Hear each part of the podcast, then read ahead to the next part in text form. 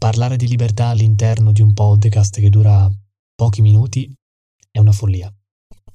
Una follia totale. Però noi siamo folli ed eccoci qua a farlo. Ovviamente tutto quello che dirò sarà semplicemente un piccolo accenno di tutti quelli che sono i miei pensieri relativi a queste macro tematiche che affrontiamo nella prima stagione. Sono tutti dettagli che poi andremo ad approfondire e ad analizzare nelle prossime stagioni. Quando parlo di libertà mi vengono sempre in mente degli esempi che improvviso totalmente. E quindi eccomi qua, sto per improvvisare una storia. Se non ti piace mi licenzio come cantastorie e vabbè, finirà la mia carriera da cantastorie qua. Mi piace immaginare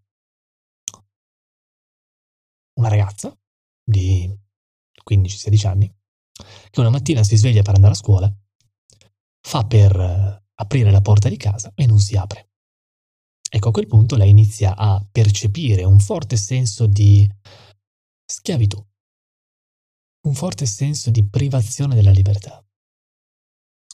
Quindi si mette lì, prova, riprova, riprova, niente, no, non c'è niente da fare, la porta non si apre. Allora si guarda un po' intorno e laggiù in fondo, e vedi no? Laggiù in fondo c'è una finestra. Peraltro lei abita piano terra, quindi cosa fa? Apre la finestra e scende e va a scuola. La mattina dopo stessa cosa.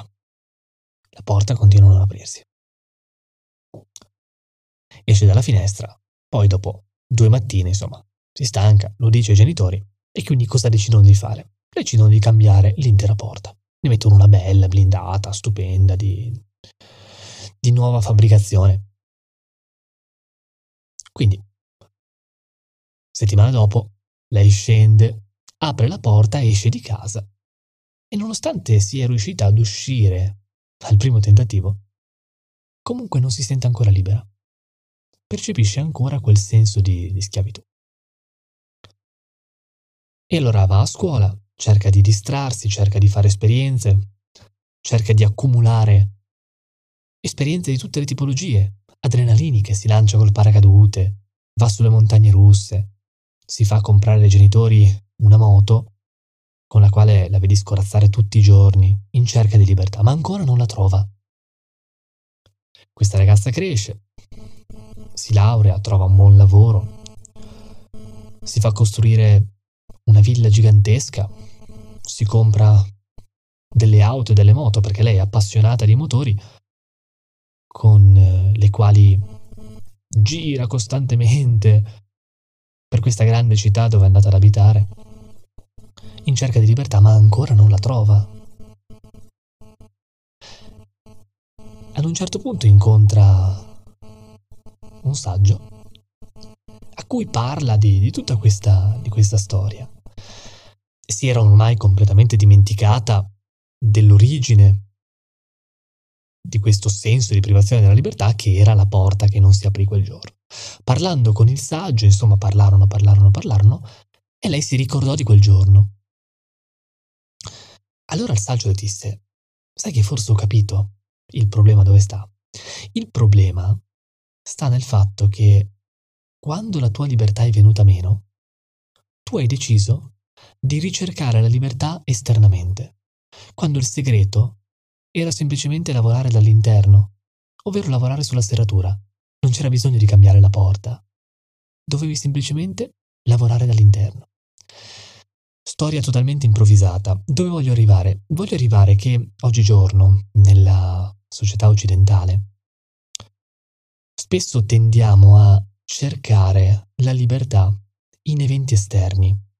Cerchiamo la libertà in esperienze, cerchiamo la libertà negli oggetti, cerchiamo e siamo incredibilmente ossessionati dalla nostra libertà fisica, quando in realtà il segreto per sentirsi realmente liberi è cercare la libertà interiore. E mi direte sì, è una cosa abbastanza scontata, assolutamente sì. Eppure, eppure è molto molto difficile. Io sono circondato da persone che non si sentono libere. Guardati attorno. Vedi persone libere. Percepisci libertà intorno a te. Mi piacerebbe tanto, mi piacerebbe tantissimo percepire qualcosa del genere, ma non è così. E non è così perché le persone cercano la libertà esternamente, quando in realtà è la libertà spirituale, il fulcro di tutto. Andiamo un po' più nel concreto, senza approfondire troppo, perché sennò tocchiamo tematiche che poi toccheremo nei prossimi episodi. Libertà spirituale è un termine secondo me molto astratto, molto, diciamo, aleatorio. Parliamo di qualcosa di un po' più concreto. Secondo me si può parlare di libertà ideologica. La libertà ideologica è quella capacità di lasciare andare tutti i nostri pensieri, tutto quello che abbiamo creduto fino a ieri.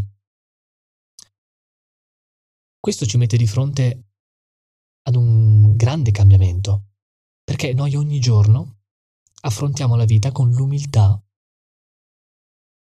che ci porta alla consapevolezza di non sapere mai abbastanza. E quindi la nostra mente è sempre libera, costantemente libera, non si aggrappa mai a nulla, non si lega mai a nulla, a nessun ideale. Il gioco, io lo chiamo gioco perché la vita la vita è un gioco, la vita è qualcosa di, di bellissimo che va vissuto divertendosi. Il bello di questo gioco sta proprio nel fatto che spesso, quando ci leghiamo agli ideali, poi soffriamo e la sofferenza non ci permette di sentirci liberi.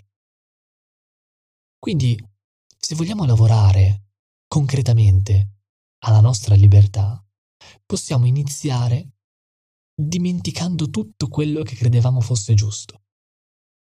Lasciare spazio al nuovo, creare costantemente. Dobbiamo però fare molta attenzione anche a un'altra cosa, ovvero, e questa qua è una dinamica che io vedo costantemente tutti i giorni, spesso le persone diventano schiave della loro stessa ricerca della libertà. Perché sono così tanto ossessionate dalla libertà, la libertà, la libertà, che questa ricerca, insomma, diventa la loro gabbia, diventa la loro prigione. E quindi bisogna rinunciare alla ricerca della libertà? Assolutamente no. Assolutamente no. E dobbiamo ragionare relativamente al fatto che, a mio modo di vedere, la libertà non va ricercata. La libertà è preesistente. Quando noi nasciamo, nasciamo liberi. La nostra anima, il nostro spirito, la nostra mente è libera. Quindi l'errore che facciamo noi esseri umani, che ci porta a soffrire, ci porta a non sentirci liberi, è cercare la libertà. La libertà non va cercata, la libertà è come il vento, fluttua intorno a noi. Dobbiamo semplicemente aprire gli occhi, aprire il cuore e lasciarla entrare. Perché la libertà non è fuori. La libertà è già dentro di noi. Dobbiamo semplicemente rendercene conto e lasciar filtrare tutto all'interno del nostro cuore.